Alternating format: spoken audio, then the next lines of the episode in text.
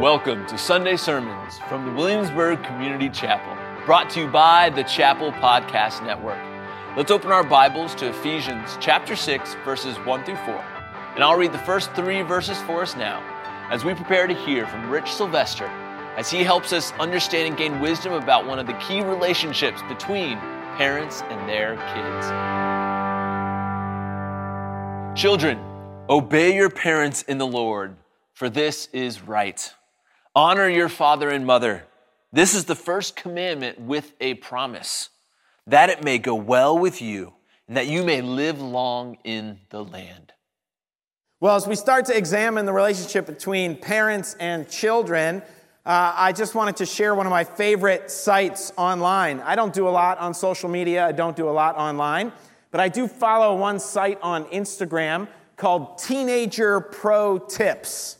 Sort of the, the life tips that a teenager would give you. And really, this is just a, a bunch of parents uh, sending in some funny things that make parents of teenagers laugh. For example, uh, a teenager pro tip tidy your room by putting all your clean clothes in the wash. Can anybody relate to that one at home? Here's another teenager pro tip set many early morning alarms five minutes apart and then get up sometime after the last one. I'm always walking upstairs with alarms going off in every room, yet every boy is still asleep in their bed. I don't quite get it. Teenager pro tip here's another one slowly transfer all the dishes from the kitchen to your room. Have you ever wondered where all the spoons in your house go? Start looking in the couch. You'll find them there. I really think so. But I don't need a website to remind me of the humor of parenting.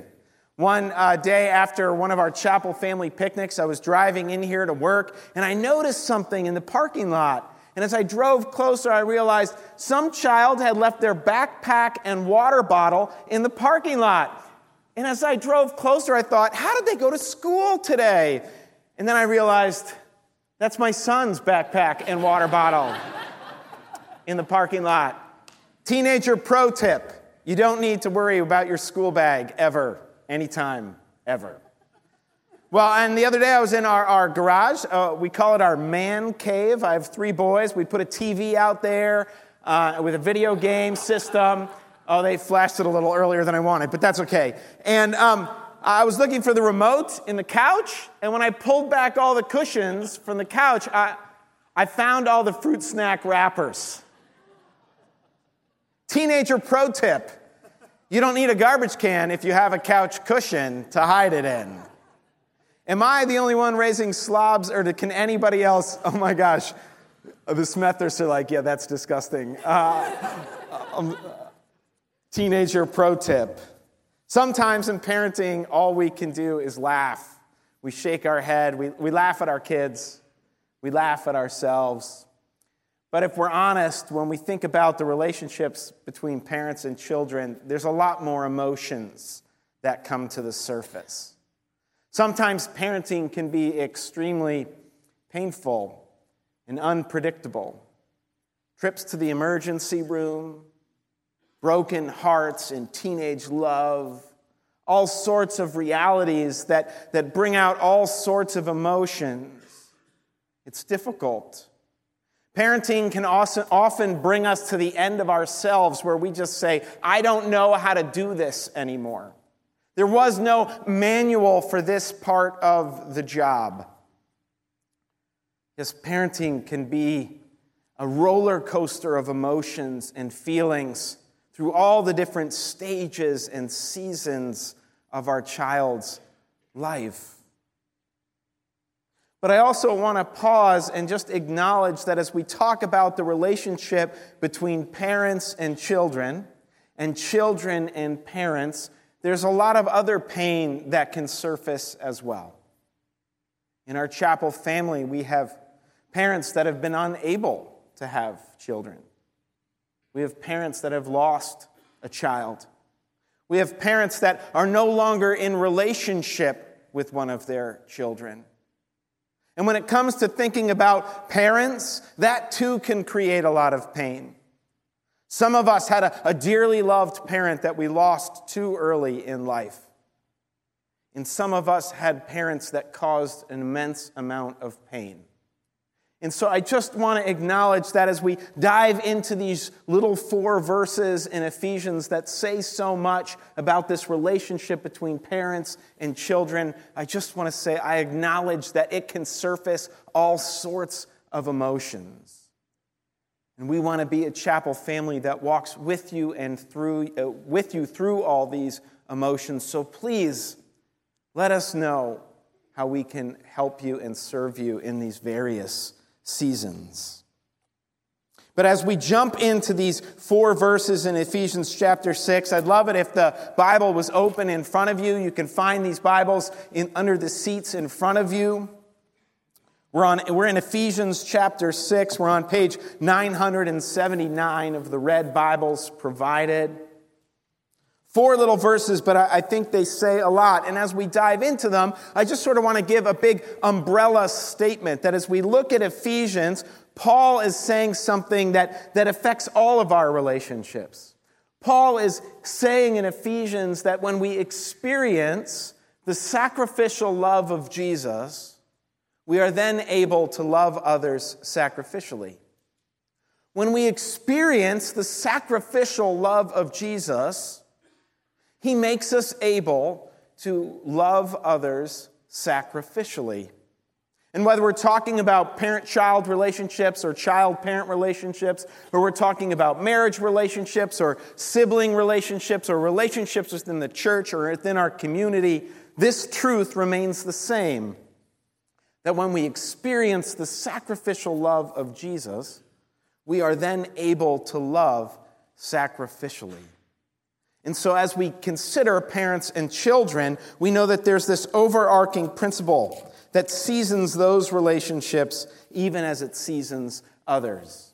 But for now, let's dive into these four verses. First thing that Paul has to say as, as he talks to children and parents is he says this He says, Children, obey your parents. Children, obey your parents. Now, before I dive into that verse a little bit deeper, I just want to say this. It's amazing that Paul is even addressing children. In the day and age that Paul is writing, children would have been pushed to the side. Children were seen as property. Children were often seen as a nuisance. My own grandmother used to say, children should be seen and not heard. In Paul's day and age, children were pushed even farther to the fringes. But here, as Paul writes to the church in Ephesus, as he writes and addresses them in the middle of a worship service, Paul addresses children directly. He's saying, You're included in this family that is the church is formed, that is Jesus' family on Jesus' mission is created. Here, children have a place at the table, children have a seat in the room. And so, for all of you kids out there, I want to say, I'm so glad you're with us. I'm so glad. Historians consider that nearly 40% of the early church was made up of kids. We need our kids. We love our kids. Our kids are part of worship and liturgy and a part of this body. But, children, Paul says this obey your parents Children, obey your parents. That when we obey our parents, we are acknowledging that God is God and that He has given us our parents to nurture us and guide us and lead us. And when we obey our parents, we are not just trusting our parents, but we're trusting God. But I'll be honest with all the kids out there obedience isn't always fun, and it's not always easy. And, and, sometimes we, we come home from school and we say things like, Yeah, but my one friend gets to do this. And my one friend already has a phone. Why can't I have a phone? My one friend gets to stay up past nine. My, uh, they, this family, they do things this way. And when we question what's happening in our home, but, but the scripture is clear little children, obey your parents. that in obeying our parents, even when it's no fun and even when it's not easy, we're saying, in essence, I trust you, God. I trust you, God, that you are working through my parents to lead me in the right direction. And I promise you, kids out there and online, your parents are doing the best they can. We didn't grow up with phones. I didn't grow up with a phone. I don't know what it's like to have a computer in your pocket at all times. I didn't even get a computer until I was in high school, and it was a Tandy. It came from Radio Shack. You don't even know what Radio Shack is. We're trying the best we can. And Scripture says, little children, obey your parents. But one of the questions I ask myself as I consider this Scripture is what about me as a 45 year old? Both my parents are still living. I'm sure my mom will be listening to this tomorrow morning. Hey, mom. Do I have to obey them? Paul continues in verse 2, and he says, Honor your father and mother. Honor your father and mother that it may go well with you and that you may live long in the land. See, Paul knows that there is a transition from obedience. That the reality is, is that at, as kids, we don't have to obey our parents forever, but we do have to honor them. Paul brings us back to the Ten Commandments, to the ten foundational commandments that God gave his people for a society, for a community that was flourishing and whole. And God commanded his people and said, Honor your father and mother. But notice what God didn't say. He didn't say, Obey your father and mother. He didn't say, Love your father and mother. He didn't say, Trust your father and mother. He didn't say, You have to admire your father and mother. But God said that as a foundational principle of our community, we must honor our father and our mothers. And I think it's a very important word.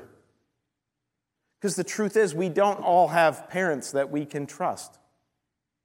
We don't all have parents that we can admire. There are some parents that have wounded their children greatly. But at a foundational level, level, God's command is that we honor our father and our mother. That honor means that we treat them with dignity and respect. Honor means that we hold a long term loyalty to them. And so, one of the questions I have for any of us, whether we're a young child or an old child like me, are we honoring our parents. And what can that look like when you're a 45 year old? Maybe it means I need to call my mom more often than I do. Maybe it means I need to send them cards on their birthdays and anniversaries, because after all, I, I, expect them to send me mine with that $50 birthday check.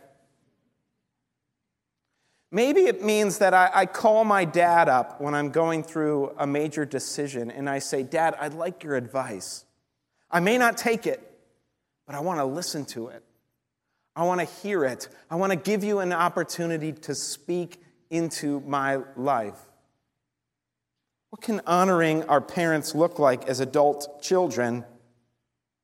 Maybe it means we celebrate them Maybe it means we, we take a moment to say, Hey, mom, thanks for giving me a love for God's creation. Thank you for making me curious about the different birds that landed on the bird feeder and the different flowers that would pop through the snow in the spring. For making me attentive to God's detail and design in creation. Maybe it means saying to our dad, Hey, dad, and I'm talking to you, mom and dad, when you listen to this tomorrow. Hey, dad, thanks for showing me how to love strangers.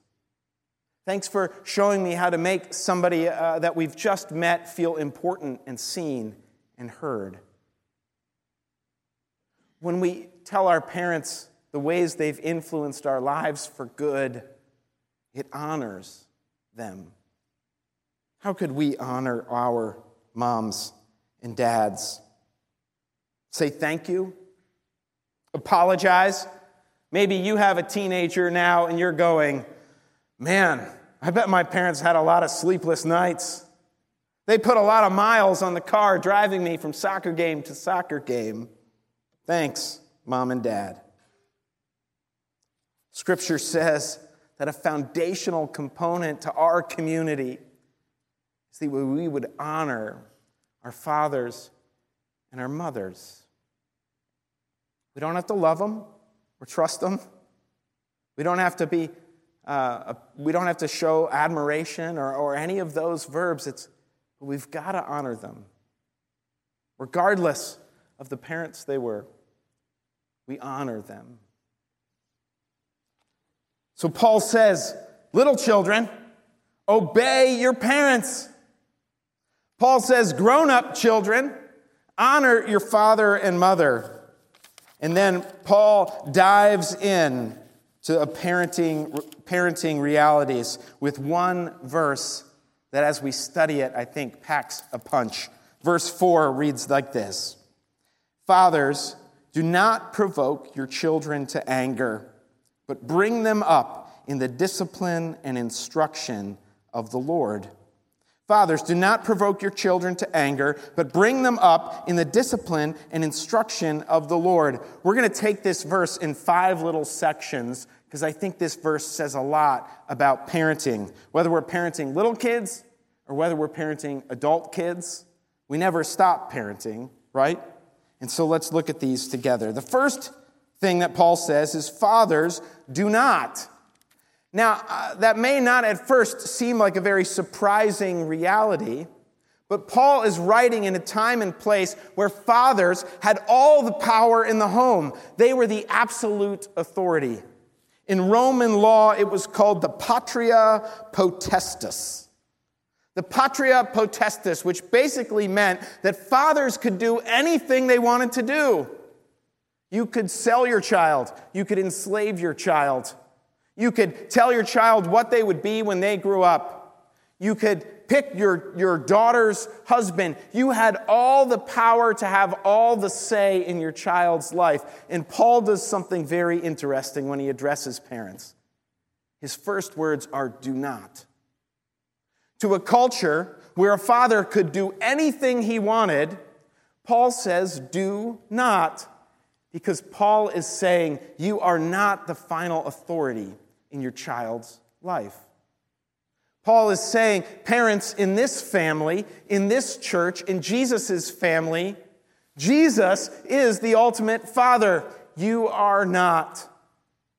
And so, as parents, you need to first take a posture that says, Jesus, I surrender to you. That I see myself as a steward of my child and not their absolute authority in their life. And so, God, lead me, guide me, enable me to have the patience and the love and the grace that I need. This first three words says to every parent pray. Pray. Whether your child is six months old or six years old or 45 years old, pray.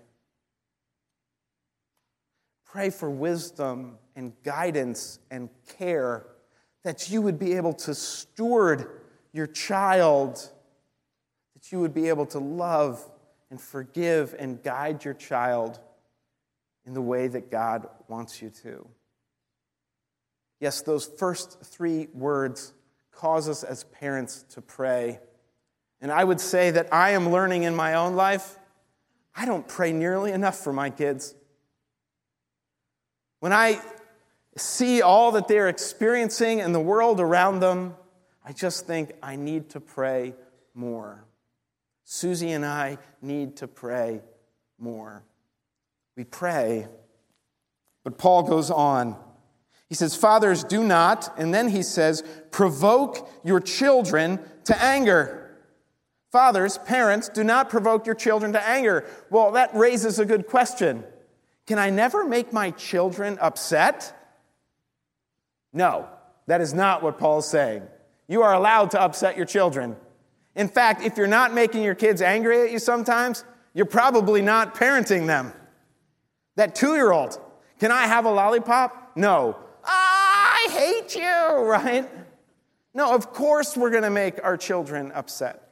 Of course, we're going to make our children angry. But Paul is talking about a deeper, lifelong frustration, a deeper, lifelong pain and hurt that we can cause in our children, a resentment that builds in them and creeps in them in their everyday life. Paul is, in essence, saying, Parents, don't forget you can hurt your kids. And let's just be honest we will hurt our kids. We do hurt our kids. And so I believe the practical application to these few words in Scripture is this. As parents, we need to apologize to our children. As parents, we need to be able to recognize when we have messed up and say those powerful words, I'm sorry. Tucker, I'm sorry I got so loud last night. I was frustrated and I did not show self control and I was too loud with you. Wyatt, I am sorry. I told you we were going to do something today and we never made time, I never made time for it. I'm sorry that I didn't do something that I said I would do. I bet that hurt your feelings. I'm sorry. That as parents, we have to own the mistakes that we've made. We won't be perfect parents. We can't be perfect parents. But we can certainly be parents that apologize. And I'm even convinced that some of you that are older, whose kids have grown up, maybe you have grandchildren now, it's never too late to own your mistakes. It's never too late to say, I'm sorry. I'm sorry for that thing I did. I'm sorry for the way I was in that season of our life. I'm sure that impacted you. As parents, we pray. As parents, we apologize. But Paul goes on. He says, Fathers, do not provoke your children to anger, but bring them up Bring them up. Three simple words. Often in Scripture, this has to do with nourishing, this has to do with providing food for a child. Paul is saying that one of our tasks as parents is to raise our children to become adults, functioning adults. That part of our job is to raise our kids up that when we strap that little helpless baby into the car seat of our car for the first time that we imagine that someday that that kid is going to go off to college and that helpless little 8 pound bundle is going to be able to do his own laundry and make his own mac and cheese and deal with a professor in college that's frustrating and hard and navigate social relationships and figure out how to jumpstart their car when the battery dies that somehow our job is to move this kid from complete dependence to independence. It's a balance. You can throw that slide up there of that dependence and independence. On one side, our kids are completely dependent on us. On one side, our job is to support and care for our kid completely. But on the other side, We've got to learn to let our kids fail. We've got to learn to let our kids make their own decisions, even if they're not the decisions that we want them to make. Because one day they're going to go off to college and they're going to have to figure out these things on their own. I'm amazed to hear that a lot of colleges and universities are hiring staff teams just to deal with parent phone calls. And when I asked some of my friends in higher education, I said, What kind of phone calls are colleges getting? Phone calls like this Hey, my son hasn't made it to any of his 8 o'clock classes. Can you make sure you wake him up for school every morning? Hey, my son says he hasn't done his laundry for two months. Is there any way that we can get someone to do my kid's laundry? It's comical, but it's a reality that in our life, we hold on to our kids so tightly that we don't let them learn to navigate the realities of life that they need to learn. We don't let them mess up and get in trouble and get stuck and figure those things out on their own. We try to shelter them from pain and hardship. But as my dad always said, eh, the world's filled with pain and hardship. We got to let them learn to navigate those things. And so it becomes a balance. This summer, Hudson had earned enough money, he was 15 this summer, to buy his own jet ski, a 23 year old jet ski. And Susie and I were trying to figure out do we put our 15 year old on a jet ski and just let him cruise on out into the James River? There's waves and storms, and he could break down or he could get lost. And the man in our neighborhood that Hudson purchased this jet ski from said, Yeah, what are you going to do in a year when he takes your car? You, you got to learn to let Hudson get lost and break down. And you know what's amazing? Hudson can change spark plugs now and gas lines. He's learned to get help when his jet ski breaks down, and he's learned to provide help when other people's jet skis break down. He's navigated some crazy storms on the river, and he always comes back on time and says, I made it home. As a parent, my inclination was to protect him, and I don't want him to get hurt. But Paul says, you got to grow them up. You got to move them to independence. And so, as parents, I encourage you to have that dialogue, whether your kid's two or 20 or 40. What are we doing to promote that? How is our parenting style leaning one way or the other? I read a great parenting book uh, of a pediatrician. She raised all boys, and so I was interested in the book because I have all boys. And she said, I love it when kids come to the office with a broken arm because they were climbing a tree. Are we going to let our kids get hurt? Are we let them going to take risks? Are we going to let them challenge things and do things on their own and debrief it with them so we can raise independent adults? Paul continues. Fathers, do not provoke your children to anger, but bring them up in the discipline and instruction of the Lord. Again, Paul gives us something to balance discipline and instruction. It sounds very much like what it is. Discipline is a word for punishment, boundaries, chastening. You know, telling a kid, you were wrong and this is the consequence for it. Discipline. And on the other side, Paul talks about instruction. This is a word that gets to counseling and dialogue and, and, and conversations about truth and life. And the truth is, is that as parents, sometimes we can come down too strong on one side or the other.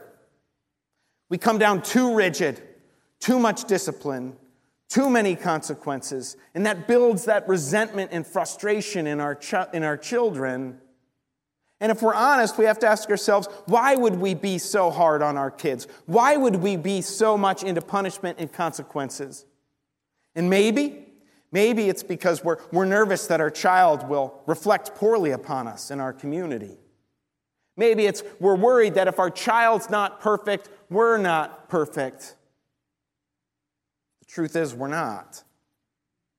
So we have to be careful not to over discipline. But on the other side is that over instruction, that over counsel, that movement in society that says, let's not tell our kid no.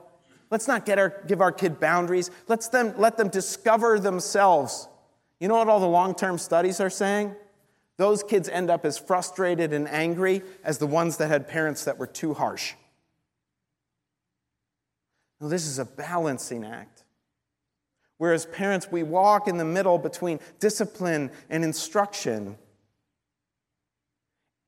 And sometimes we don't want to discipline our kid because we, we want them to like us. We want to be liked so badly by our children that we're scared to say, hey, I'm taking your phone for a week. Or there's no more video games for you. Or whatever that consequence may be.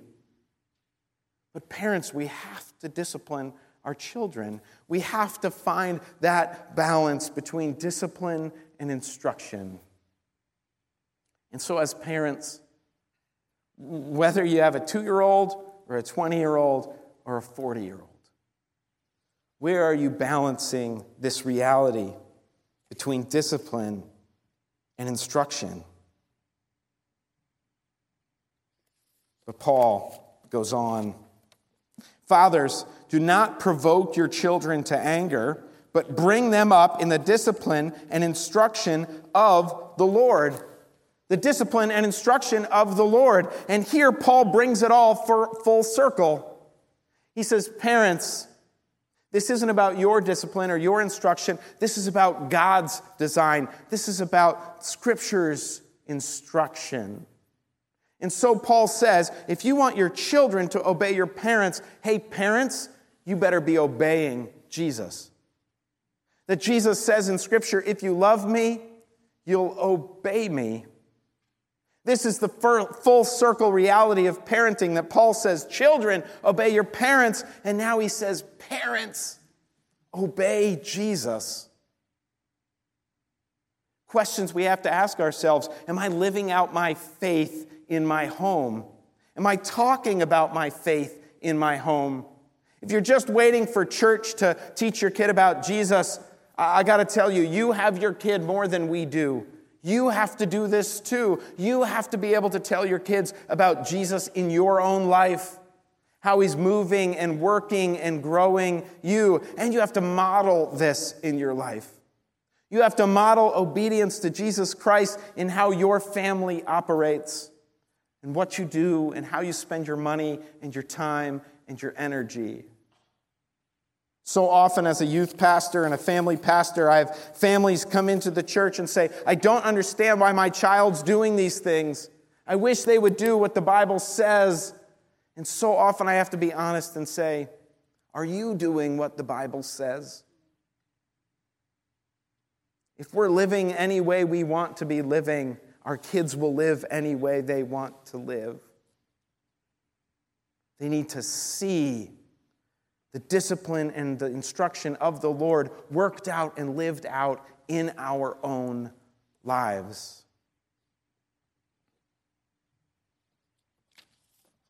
I got to be honest, I was even sitting on the front row uh, as we were singing this morning, going, how, how, do I button this sermon up all perfectly? How do I, I, tie a nice bow? Can I come back to the messy couch with all the, the juice snack wrappers in it? You know, how do I, I do this? And, and here's the reality of parenting. Here's the reality of relationships with our parents. I don't think there's ever a pretty bow we put on top. I don't think it ever gets tied up perfectly. No, I think it's this lifelong, messy struggle of, of learning to love sacrificially, learning to honor our parents, learning to balance discipline and instruction with our kids. But I keep coming back to Paul's primary principle in Ephesians Right? He says in Ephesians 5, therefore be imitators of God as beloved children and walk in love, just as Christ loved us and gave himself up for us. See, Paul's primary principle comes true that when we experience the sacrificial love of Jesus, we can now live sacrificially. That when obedience feels just too hard, we remember that Jesus was obedient to his Father and moved towards the cross as he prayed in the garden. When we feel like forgiving is just too hard, that there's just too much to forgive in that relationship with our parents, we remember that Jesus Christ forgave us and he's forgiven them. When we feel like we're out of patience as a parent dealing with the same things over and over again, we're reminded that Jesus patiently moved towards the cross. When we feel like we've created too big a mess, that we're too far along to fix it now, we remember that Jesus came to make order out of the chaos, to make all things right and new. When we feel like there's no way to do this any longer, we're reminded that Jesus made a way. That as we consider the relationships between parents and children and children and parents, we are reminded that when we experience the sacrificial love of Jesus, we can begin to love sacrificially. As I held on to Ephesians this week, I came to that famous benedictory verse in chapter 3 that says, Now to him who is able to do far more abundantly than all we can ask or think, according to the power at work within us, to him be the glory in the church and in Christ Jesus through all generations, forever and ever. Amen. I pray that Jesus would work in our parent and child relationships, that we would understand the sacrificial nature of Jesus Christ in our own life, and that would move us to see Him do more than we could ever ask or imagine in the relationships between our parents and our children. Thank you for joining us today. Here at the Williamsburg Community Chapel, we are all about making disciples of Jesus Christ. So, wherever you are on your spiritual journey, we are excited to help you connect to Christ and His community. Have a blessed day.